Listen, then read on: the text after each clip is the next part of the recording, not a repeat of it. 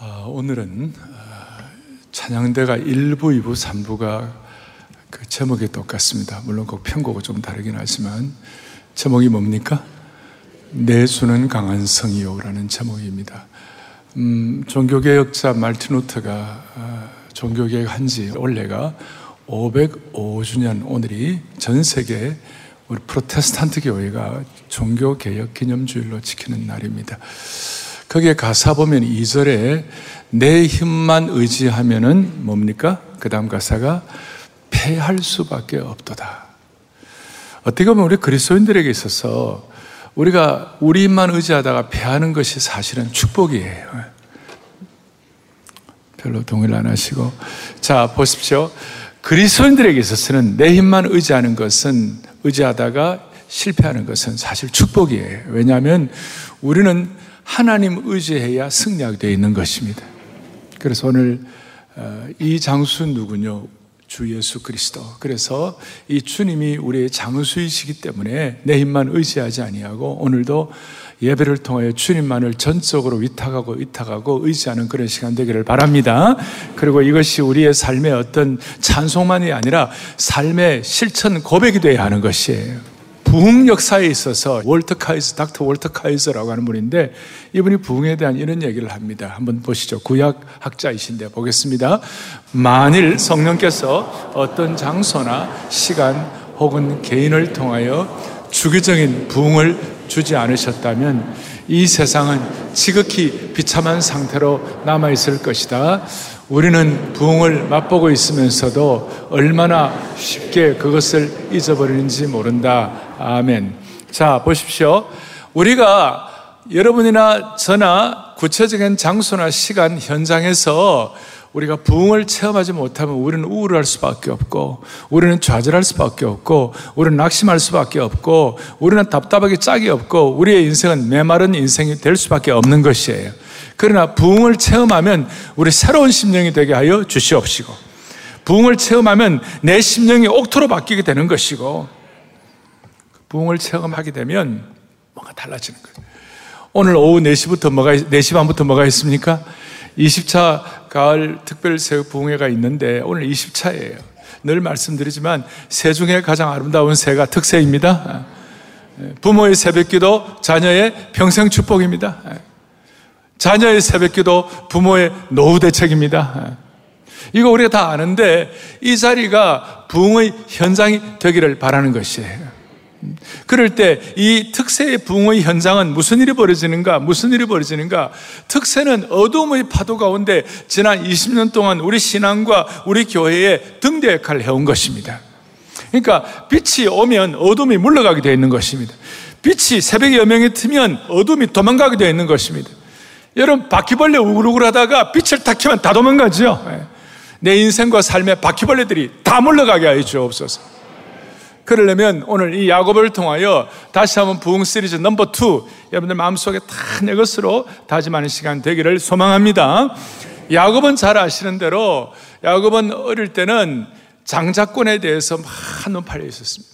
그러다 오늘 드디어 하나님께서 지난주에 말씀한 대로 얍복강 씨름을 통해 이스라엘이 되고 드디어 하는데 은혜를 받고 그러는데 문제가 생긴 거예요. 그것이 뭐냐? 오늘 이제 그 사건이 나오는데 창세기 35장 사건이 나와요. 이 사건이 상당히 엄청난 사건이었어요. 어떻게 보면 멸문지화를 당할 만한 그런 힘든 지금 어려운 상황에 접해져 있었어요. 이유인즉선 이것입니다. 오늘 본문을 좀 보겠습니다. 거기 보니까 베델이라는 이름이 나오는데 오늘 제가 제목을 잃어버린 10년 어떻게 회복할까 뭐 이런 내용이고 부제는 일어나 베델로 올라갑시다.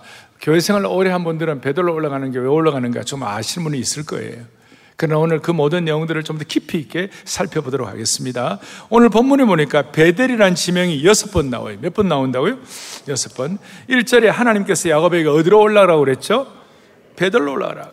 그러니까 야곱이 그 말씀을 듣고 그대로 3절에 야 가족들에게 야 베들로 올라가자 베들로 올라가자 3절에 나오죠 우리가 일어나 베들로 올라가자 다시 한번 어디로 올라가라고요? 이 하나님 명령에 한번 따라하겠습니다 일어나 베들로 올라갑시다 그게 일어나 베델로 올라갑시다. 예. 자, 베, 베델이라는 것은 정확히 말해 벳엘. 벳은 집이라는 뜻이고 엘은 하나님이란 말씀이죠. 그러니까 하나님의 집이라는 뜻이에요. 이 베델은 30년 전 전에 무슨 일이 벌어졌습니까? 그 장자권 탈취 때문에 도망 나와 가지고 어떻게 그 광야에 누웠는데 거기 보니까 그 꿈을 꾸는데 하나님께서 야곱의 사사딸이 아시잖아요. 아, 그러면서 하나님이 자기와 함께 하심을 깨닫게 된 겁니다. 그 이전까지는 야곱의 개념은 야곱에게 있어서 하나님이라는 개념은 자기 집안에 있는 신 정도로 생각한 거예요. 그런데 보니까 아니야. 하나님이 여기 광야에도 계시는구나. 하나님은 안에 계신 곳이 없으시구나. 하나님의 속성 가운데 소위 옴니션스는 모든 걸 다 아시는 하나님, 옴니프레전스는 어느 곳이나 어, 다 계시는 하나님. 그래서 그걸 깨닫고 난 다음에 아 이곳이 하나님의 집이구나. 그래서 벳엘이라고 이름을 붙였습니다. 붙이고 그 바다나람 하란으로 가가지고 거기 20년 있다가 다시 돌아와가지고 이제 이제 베들로 올라가야 되는데 무슨 일이 벌어졌냐면 베들로 올라가는 그, 그 시간 전에 야곱이 하나님과 씨름하고 난 다음에 세겜이란 땅에 10년을 있었습니다. 바로 베델로 가야 되는데 세겜에 10년을 있으면서 사고가 일어났습니다. 무슨 사고가 일어났는가? 아마 자식들의 영향이 많았던 것 같아요. 자식들의 아버지, 지금 바로 베델로 가지 말고 세겜 보니까 세겜이 좋으네요. 세겜에는 푸른 초장도 있고 세겜에는 또 물도 풍성하고 특별히 세겜은 그 당시에 가나안 문화의 아주 중심지 아주 좋은 어떤 그 가나안의 발전된 문화가 자리 잡고 있었어요. 야곱은 유목민이니까 유목민은 유목민대로 사는 어떤 유목민의 어떤 그 거친 하나님과 야곱만이 같이 살아야 하는 그런 유목민의 삶이 있잖아요. 그런데 세겜에 정착된 아름다운 문화와 발전된 문화를 보니까 자식들이 아버지 여기 있읍시다 막 그랬던 것 같아요. 그 이유 중에 하나가 디나라는 딸이 있어요. 야곱의 딸이 디나라는 딸이 있었는데 디나가 앞에 34장 1절에 보면 이런 내용이 나와요. 디나가 그 땅의 딸들을 보러 나갔다. 가나안 땅의 문화, 가나안 땅의 딸들을 보러 나갔다. 가나안의 그 문화에 좀 익숙해 가지고 어, 그 사실 그 가지 말 밤에는 나가지 말아야 하는데 나가 가지고 거기서 큰 어려움을 당하는 것이. 거기서 성폭행을 당하고 아주 겁탈을 당했습니다. 그 순간 그 세겜이라는 곳에 세겜이라는 나, 그 지역인데 그 세겜의 족장 이름도 세겜이었어요. 그러니까 여러분 헷갈리면 안 됩니다. 세겜이라는 곳에 족장 이름이 뭐였다고요? 세겜. 세겜이라는 족장에게 겁탈을 당했어요. 자, 그 성폭행을 당하자 특별히 이 디나의 친오빠가 누구냐? 시몬과 레위라는 친오빠가 있었는데 시몬과 레위가 너무 화가 나가지고 자기 여동생을 그러니까 어, 그 나중에 이제 베냐민가 쳐가지고 야곱의 열두 아들이 있었는데 열두 아들의 어머니가 몇 명이었어요? 네 명이었어요. 그러니까 네 명인데 그 중에 디나의 오빠인 시몬과 레위가 이 세겜의 그 폭행한 세겜 족장을 비롯해 그 사람들의 복수를 어떻게 복수했냐면 디나에게 반해가지고 세겜이라는 족장이 디나를 자기 아내로 달라고 그랬어요. 그러니까 이 시몬과 레위가 그래 내가 우리가 줄게 주는데 아버지한테 물어보지도 않고 줄게 대신 조건이 있다. 그 조건이 뭐예요? 그러니까 어, 우리는 유대인으로서 우리는 할례를 받아야 한다. 너희들도 할례 받으면 해주겠다. 그러니까 연모하던 그 세겜 족장이 다 남자들이 다 세겜 족속 남자들이 다 뭘 받냐 할례를 받은 거예요. 남자가 할례를 받으면 꼼짝을 못하고, 못하고 아파 누워 있는데 그 순간 시몬과 레이가 전부 다 예, 남자들 다 싸그리 그냥 다 죽여버렸어요, 칼로. 그러니까 졸지에 야곱의 아들들이 세겜의 학살자가 된 거예요. 세겜의 잔인한 도살자가 된 것입니다. 무자비하게 학살을 했습니다. 자, 이, 이 소식을 야곱이 들었을 때 기가 막힌 거 아니에요? 그러면 속으로 겁이 났어요. 야, 이거 어떡하냐? 왜냐하면 다른 가나안의 다른 부족들이 이 사건을 알면 자기들 다 죽일 터인데 기껏해 봐야 많아 봐야 그 당시 야곱의 가족들은 다 합해봐 70명 이상 되지 않는데 그 가나안의 족속들이 복수를 하려고 덤벼들면 어떻게 감당이 안 되겠구나 이렇게 해서 3절에 보니까 뭐라고 얘기하느냐 어, 우리가 일어나 베들로 가자. 그 다음 뭐냐? 내가 환란 날을 맞이했다. 이 환란이 멸문지화를 당할 만한 이런 상황이 되었다. 자, 여기서 우리가 좀 생각할 것이 있는데 오늘 구절에 보니까 구절에 보니까 야곱이 바다나람에서 돌아오매. 앞에 보면 사실은 바다나람이란 곳은 저 하란 지역 그 바다나 하란 지역 큰 넓은 지역을 말하고 하란은 그 중에 일부분이에요. 바다남이라는 자기 외삼촌 집에 가가지고 있었는데 거기 있다가 20년, 20년 있다 돌아왔고 10년 전에 가난으로 들어왔는데 구절에 보니까 마치 세겜에서의 10년의 삶이 전혀 없었던 것처럼 그냥 야곱이 바단 아람에서 이렇게 베들로 돌아왔다. 이런 식으로 설명하고 있는 것이. 10년의 세월이 전혀 없었던 것처럼 오늘 제목처럼 잃어버린 10년이 된 것처럼 그렇게 되었어요. 그러니까 10년 전에 가나안 땅으로 돌아왔는데도 불구하고 성경은 아직 야곱이 돌아오는 중으로 보고 있는 것처럼 그렇게 말씀하고 있는 것이. 자, 오늘 이 말씀을 우리가 들으면서 우리가 적용할 것이 그것이 뭐냐면 우리 가운데 잃어버린 10년을 보내는 사람들이 참 많이 있어요. 아니, 이런 삶은 지나간 수십 년의 삶을 살아온 인생들은 다 읽기 마련이죠. 하란에 있다가 가나안으로 들어와가지고 세겜에 10년을 살았는데도 하나님은 마치 그 10년이 없었던 것처럼 바다다람에서 바로 베들로 가는 것처럼 그런 말씀하신 것입니다. 야곱의 잃어버린 10년은 우리 모두의 잃어버린 10년이 될 수도 있습니다. 그러니까 우리 가운데 여러분들 가운데 내가 10년만 젊었으면 많은 일을 할 것을 하는 분이 계시다면 오늘 그 10년을 오늘 말씀을 통하여 커버하기를 바라는 것이에요. 그러니까 10년의 세월은 세겜의 세월은 잃어버린 세월이에요. 예수 믿으면서도 세겜의 땅에 그 거한다든지 이것을 다른 식으로 표현하면 구약에서는 바벨론으로 또 표현하고 있어요. 그러니까 성경에서 이 세겜과 그 다음에 바벨론은 그리스도인이 머물러서는 안 되는 곳을 상징적으로 말씀하고 있는 것이에요. 특별히 바벨론 같은 곳은 하나님께 반역하는 곳이고 하나님의 심판을 받는 곳입니다. 오죽하면 예레미야 선자는 예레미야 50장 8절에 뭐라고 말씀하고 있냐면 너희는 바벨론 가운데서 도망하라. 2주일 전에 우리 다락방에서 스가랴 2장에서 볼 때는 스가랴는 뭐라고 얘기하냐? 바벨론 성에 거주하는 시온아 너는 이제 피할지니라. 하나님께서는 왜 세겜과 바벨론에서 나오라고 말씀하실까? 그 이유는 이사야 13장 19절에 이렇게 말씀하고 있습니다. 바벨론이 하나님께 멸망당한 소돔과 고모라와 같이 되리니. 그러니까 우리가 거기 있으면 안 되는데 세겜이란 곳은 야곱이 10년 동안 있었던 그 생애비라는 곳은 그리스도인이 있어서는 안 되는 곳이에요. 거기는 임박한 진노로 멸망할 곳이에요. 그러므로 하나님께서는 때때로 하나님의 백성들에게는 그 시대의 세겜과 그 시대의 바벨론에서 반드시 떠나도록 도전하시고 길을 열어주시는 하나님이신 것이에요. 그러니까 아브라함에게 있어서 이 세겜과 바벨론은 갈대와 우르였어요. 거기 있으면 안 돼. 거기서 우상의 장소, 거기서 있으면 안 돼. 나와야 돼. 그래 하나님이 친히 부르시고 떠나게 하시고. 창세기 19장 보면 롯이 소돔에 있을 때에 하나님께서 거기서 임박한 진노를 피하도록 강제적으로 소돔과 고모라에서 떠나게 하셨어요. 룻기 1장에 보면 나오미처럼 환경적인 어려움을 통하여 우상의 땅인 모압으로부터 거기 있지 말고 나오라. 그래서 나오미에게 있어서 모압은 야곱에게 있어서 세겜과 같은 곳이었습니다. 오죽하면 앞에 34장 3절에 보면 이 세겜에 뭐가 있냐? 이게 악취를 내는 곳이로다.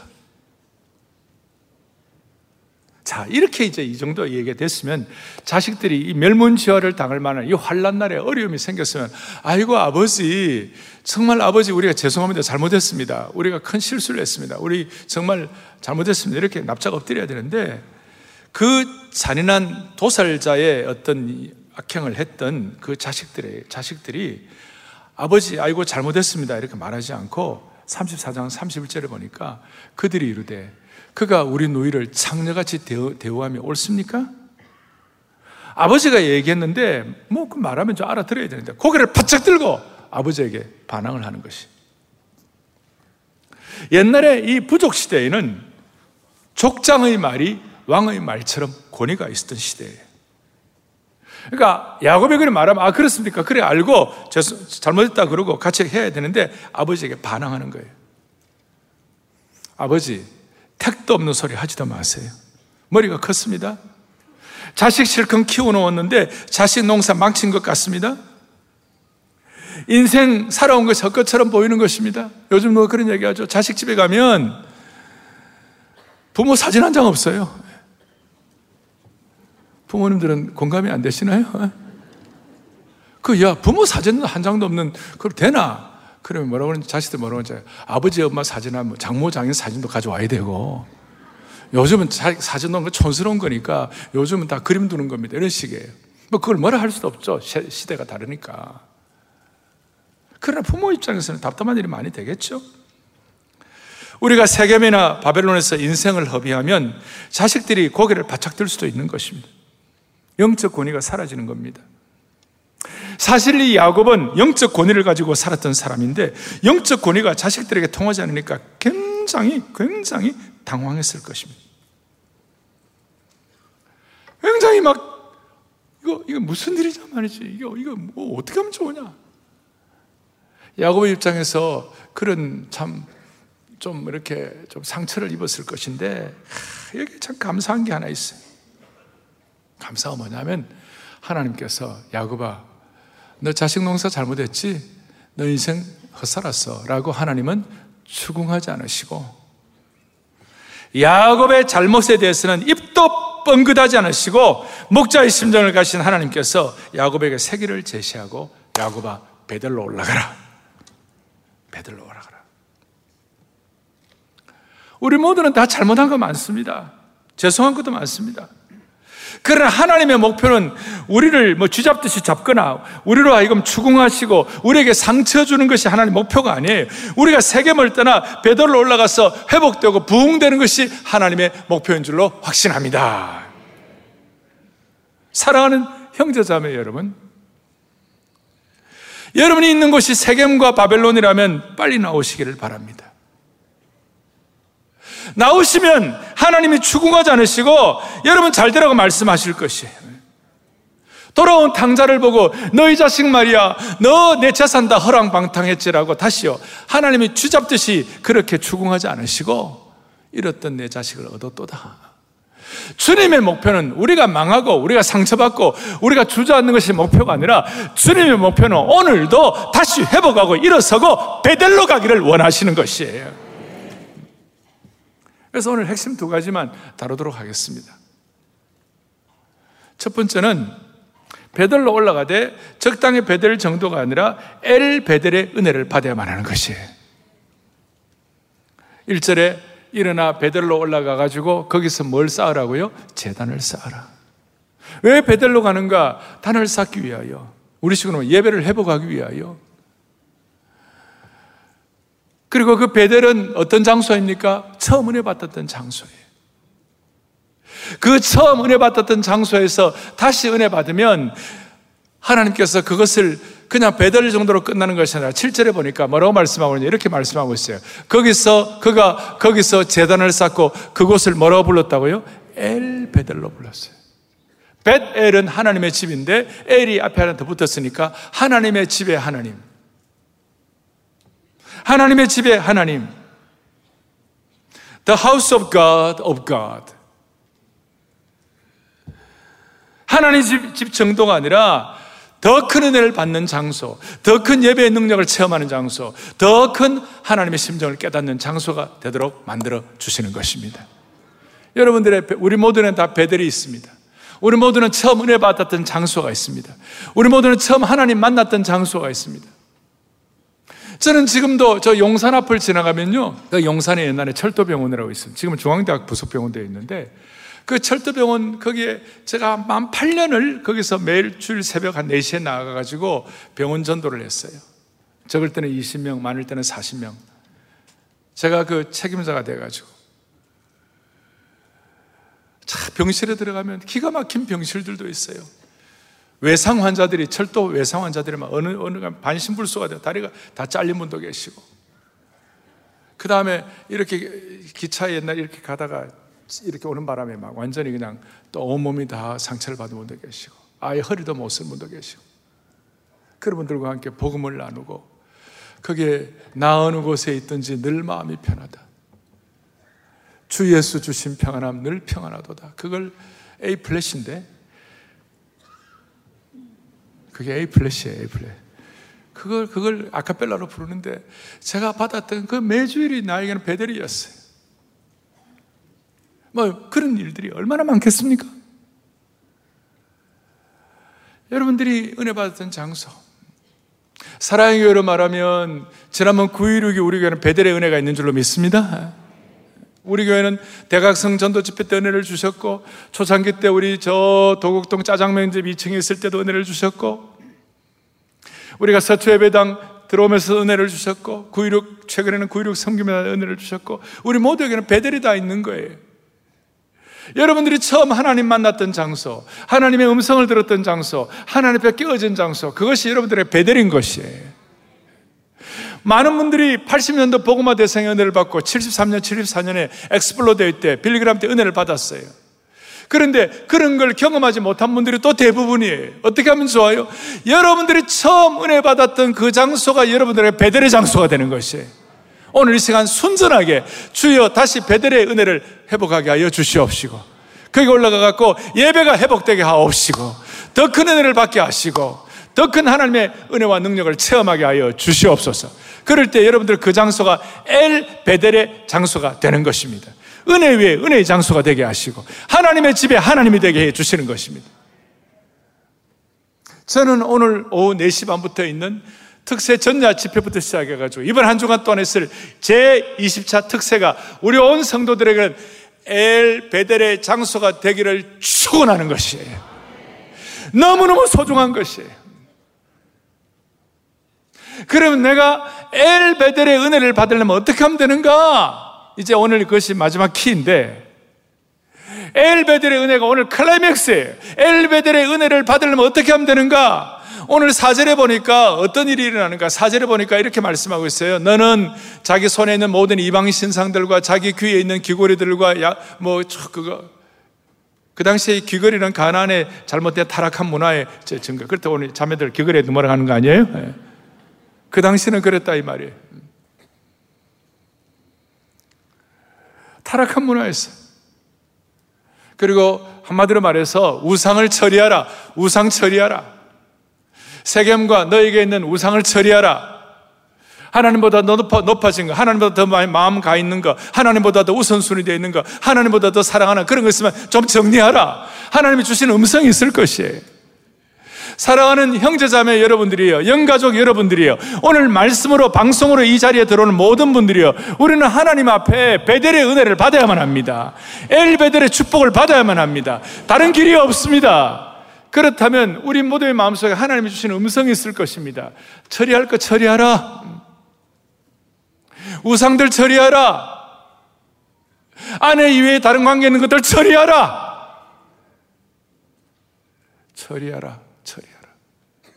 하나님이 기뻐하지 않는 것들 정리하고 처리하라. 그런데 더 중요한 거 있어요. 이 처리가 내 힘으로 되느냐고. 일, 일시적으로 잠깐 되지만 은혜를 받아야 처리가 되는 것이에요. 성령의 기름 부음이 있어야 처리가 되는 것이에요. 내 힘과 능력으로 처리되는 것이 아니에요. 더 큰 은혜와 능력을 받아야만 되는 겁니다. 저는 오늘 이 말씀을 준비하다가 제 마음을 쳤어요. 너무 귀한 거예요. 아까 처음 30년 전에 베델에서 옴니프레전스 하나님, 아니 계신 곳이 없으신 하나님, 그 하나님이 야곱에게 뭐라면 너는 모든 민족의 아비가 됐고 하나님께서 너를 축복하고 너는 정말 복의 근원이 되라 아브라함에게 언약했던 그 말씀을 다시 야곱에게 주는 거예요.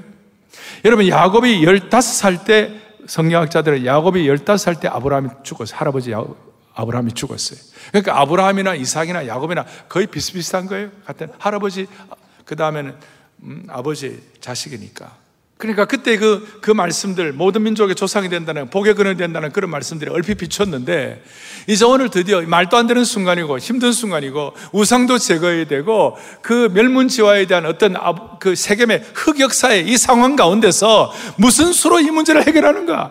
무슨 수로 부흥 시리즈 넘버 2를 할 것인가? 오늘 11절이 요절이에요. 11절 여러분 또막 또 막 우리 같이 한번 보겠습니다. 11절 다 함께 보겠습니다.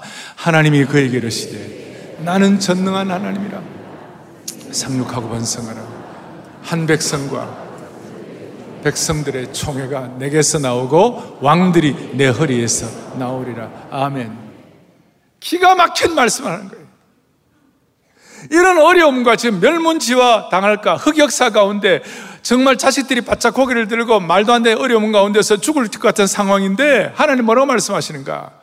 너가 생육하고 번성하라. 아니 무슨 생육하고 번성입니까? 내 자식들 처리도 제대로 못하겠는데 내 한몸 가누기도 힘드는데 그런데 하나님께 생육하고 번성하라 그 다음 말씀이 더 기가 막힌 거예요 한 백성과 백성들의 총회가 백성들의 총회가 너에게서 나오고 왕들이 내 허리에서 나오리라. 아니 하나님 이게 말도 안 되는 얘기입니다. 환란 날에 벌벌 떨고 있는 나에게 뭐라고 말씀하시는가? 백성들의 총회가 너에게서 나올 것이다. 왕들이 너에게서 나올 것이다. 백성들의 총회란 말이 히브리어로 칼입니다. 칼. 이 칼이 어떤 뜻인가 하면 여러분 신약의 에클레시아와 같이 그 같은 말이에요. 신약의 히라보로 에클레시아가 구약에는 히브리어로 칼이에요. 신약의 에클레시아는 뭡니까? 교회라는 뜻의 원어입니다. 신약의 교회가 에클레시아인데 구약에는 칼이에요. 그게 뭐 백성들의 총회예요. 너무나 어미하시고 장엄한 말씀이에요. 우리 같이 부족한 인생들을 앞에 놓고 하나님 오늘도 말씀하시기를 너의 허리에서 백성들의 총회와 왕이 나오리라. 이게 어떻게 말이 됩니까? 사랑하는 형제자매 여러분, 우리의 우상 제거와 세겜에서의 탈출과 우리의 연약한 부분과 우리의 흑역사를 어떻게 극복합니까? 더 큰 사명과 더 큰 주님이 주시는 소명과 더 큰 주님이 주시는 비전을 우리가 갖지 아니하면 우리는 우리의 현실의 문제를 해결할 수가 없게 돼 있어요. 지금 내 입에 풀칠하기도 힘든 이런 상황 가운데서도 정말 야곱이 지금 너무나 엄청난 힘든 상황이에요. 그런데 하나님은 다시 한번 하나님의 사명과 하나님이 주시는 소명과 비전을 확인시켜 주는 거예요. 내 허리에서 백성들의 총회가 나올 것이다. 내 백성들에게 교회가 나올 것이다. 왕들이 나올 것이다. 그리고 막상 그 이후에 그 형들이 요셉을 팔아먹고 말이죠. 못된 일도 많이 생겼어요. 그럼에도 불구하고 야곱은 이것을 끝까지 믿게 되었습니다. 그리고 믿게 되어가지고 결국은 야곱의 유다 지파를 통해 야곱의 야곱의 넷째 아들 통하여 누굽니까 다윗 왕국이 나오게 하시고 왕들이 나오게 하시고 그 다음 신약 시대 예수 그리스도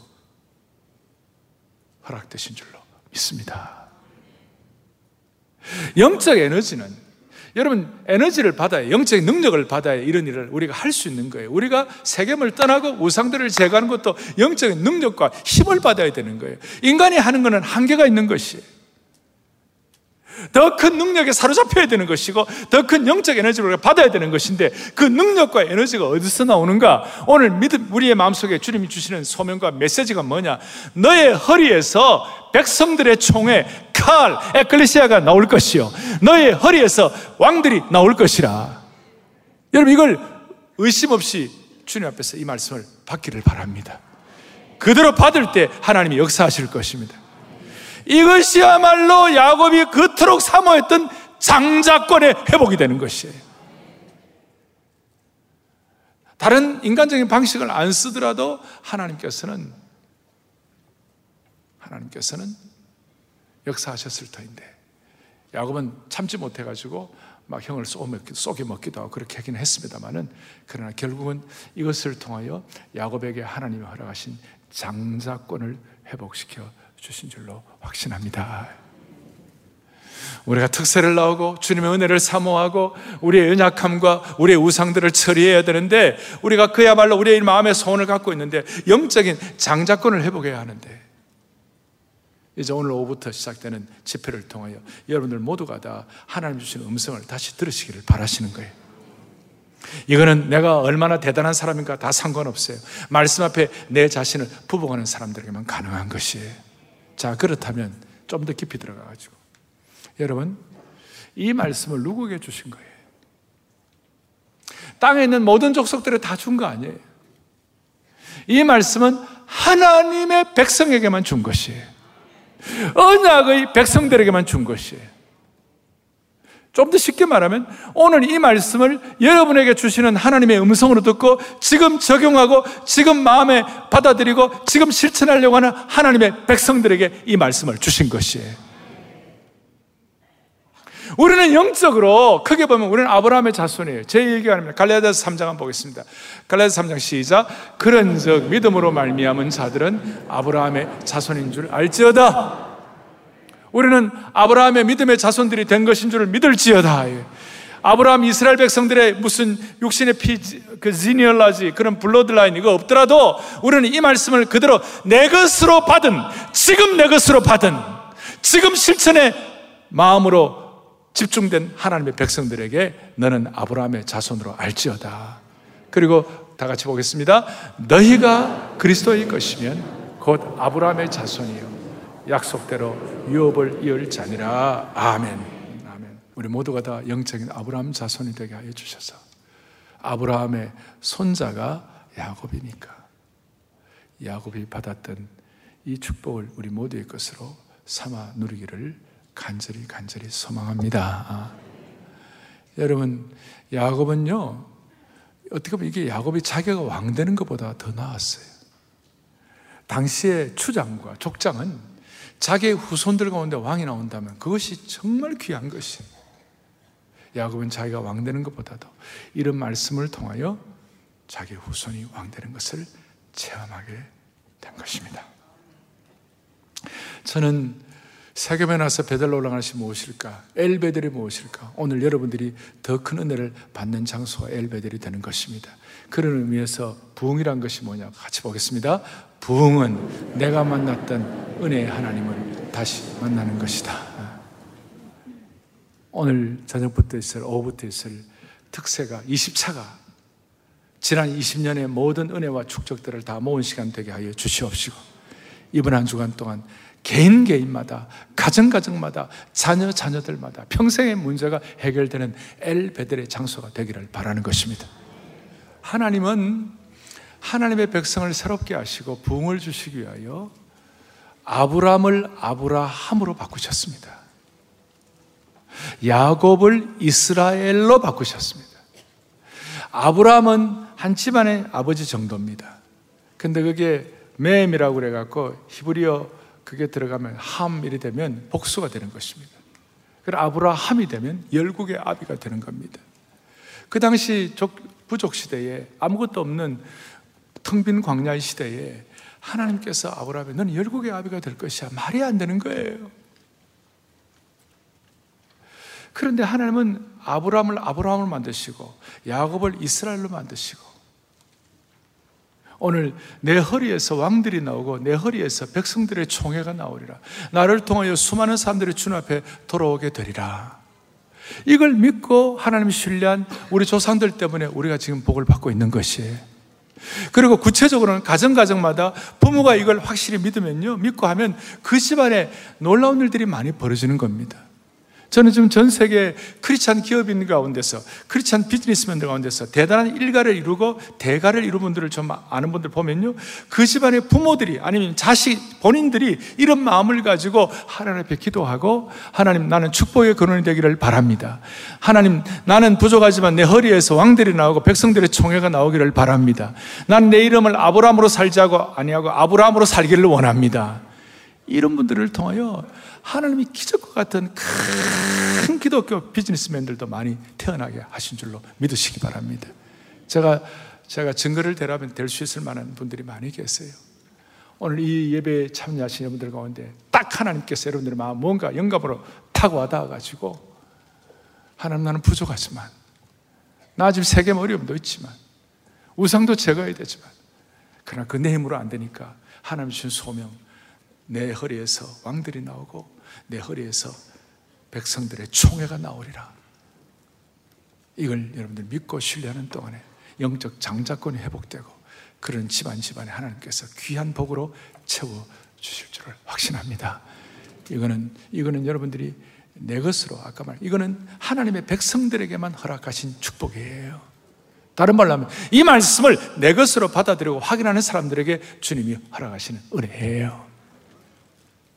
기도하겠습니다. 아버지 하나님, 오늘부터 시작되는 제 20차 글로벌 특세가 베델의 장소가 되게 하시고 엘베델이 되게 하시고 은혜 하나님을 다시 만나는 장소가 되게 하여 주시옵소서. 우리도 인지하지 못하는 사이에 세겜에 있고 세속 문화에 오염되어 주님과의 관계가 소원해진 부분이 있다면 다시 한번 우리가 주님 만나 감격의 눈물을 흘렸던 베드로 올라가게 하여 주옵소서. 우리가 정말 가슴에 품고 기도하는 태신자들을 통하여 백성들의 총회가 나오게 하시고 각 가문의 허리에서 왕들이 나오게 하여 주옵소서. 우리 주 예수 그리스도를 받들어 간절히 기도 올리옵나이다. 아멘.